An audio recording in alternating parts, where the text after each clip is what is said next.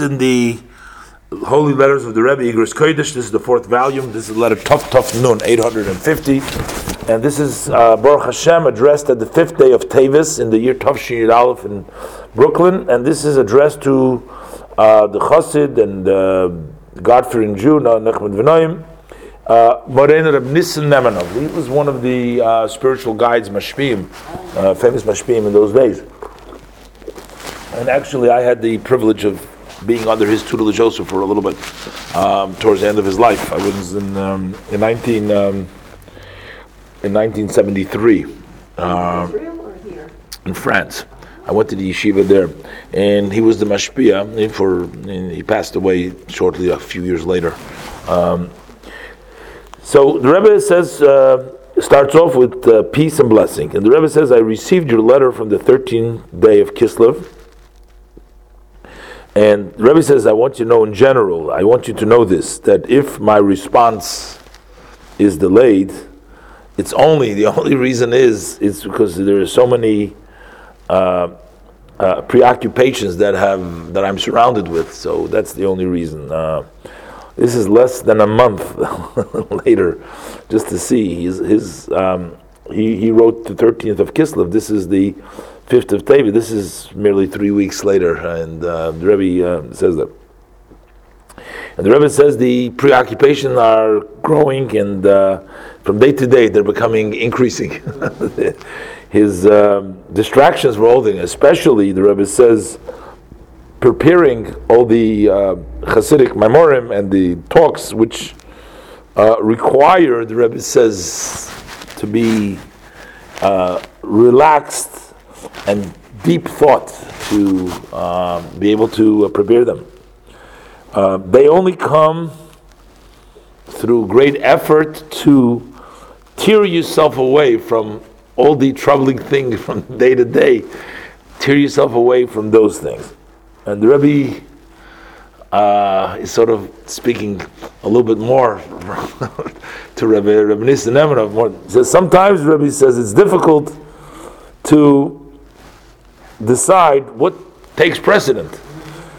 Should you answer such one on his individual question that he's asking?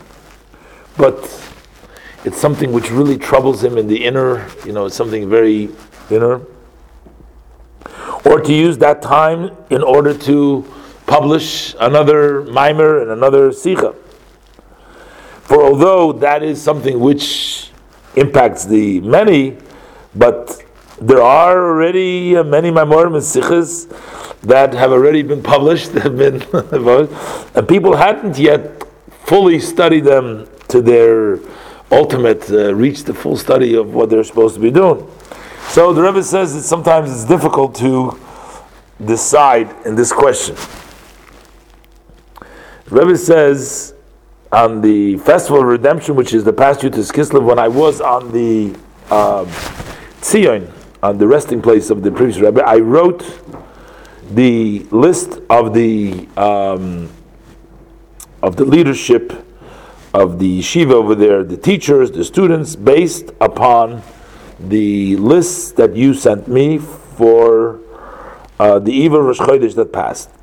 And I'm sure that our leader, that's my father-in-law, Harini Kaporos Kovai, gives his blessing to each one and one and what they need and may Hashem fulfill the blessings of the tzaddik both physically and spiritually. Thank you, the Rebbe says, for your trouble sending the the letter uh. I don't know who Hey Tzaddik is. Um, uh, it says in previous letter uh, um,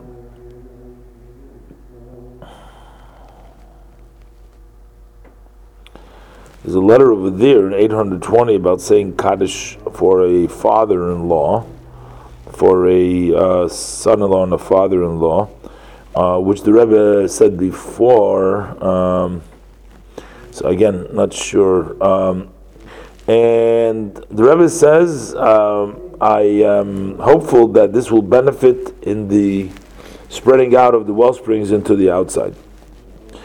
Um, what he write this that you write about the suggestion to set up a a set time to learn every day in the teachings of my father-in-law Harini Mishkavoi, generally that is proper, but it's uh, difficult for me to set up uh, new uh, new uh, shiurim.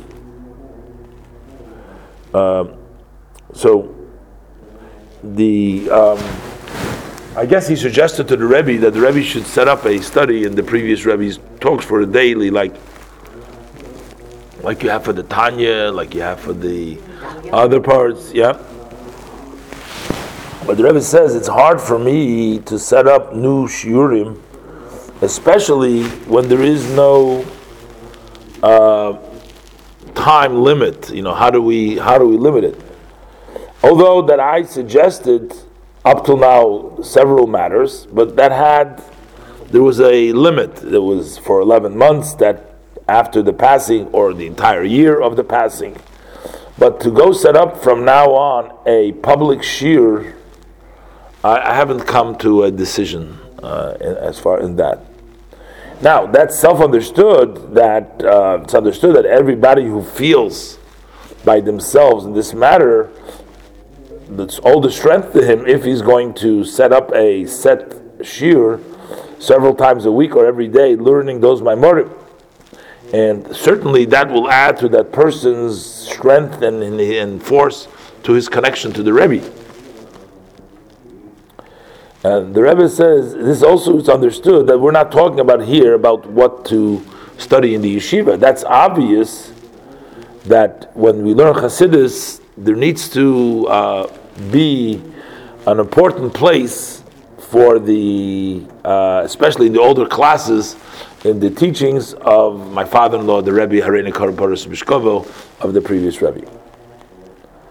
And this that I uh, suggested over here, I am leaning on this that it says in the Maimer Vadarta Pnei in the Kutta Torah, and which is spoken about in the Sikha, which was published in the country of Kislev, that each one and one should have engraved in their mind uh, some maimorim, some discourses of my father-in-law, the Rebbe Poris Mishkove, and especially the maimer or part of it of the day of the passing, which is Yud Shvat Toshin Yud, as explained at length during the gathering of Yud Tes Kislev in this year. The Rebbe says, I'm going to conclude with the blessings of Mazel Tov for the birth of your granddaughter. May she live. And may be the will that your daughter and son-in-law should raise her for Torah Maisim Tovim from plentifulness, and you and your wife, may you live, should see lots of uh, nachas physically and spiritually, with blessings of Mazel Tov and the Rebbe's uh, signature. So was the mashpia asking him to set up? The Rebbe he asked him to make an official, official class like learning the teachings, and uh, and the Rebbe sort of says he's still debating, and it's hard for him to set an unlimited time, and he said to everybody should have some maimorim in his mind, but uh, as far as that goes, uh, he hasn't yet. Um, made the commitment, and he says it's difficult. And, but it's interesting how the Rebbe is weighing the question of an individual who the Rebbe's response is important to him, to the public who have uh, plenty of other stuff available that they need to still do, and the Rebbe is just pressed for time. That's the bottom line is he's pressed for time, and he has to make choices which to prioritize. And then sometimes he says it's hard to uh, make the decision. And when you think about it, is you know we have so much time on our hands that unfortunately we waste. You know, here um, you can see how the Rebbe utilized every moment, and um, and the Rebbe also uses some of the language that he must tear himself away. It requires relaxation of the soul, and he needs to get away from the things that are troubling, and that that takes an effort. He says, "Yigia." Can you imagine? The Rebbe says it takes an effort um, to not be distracted by the other um, matters. And um, uh, sometimes people would ask the Rebbe uh, for something. The Rebbe says time is is the most important commodity, and he would uh, he would show that uh, you know there's certain things that are just sitting and waiting.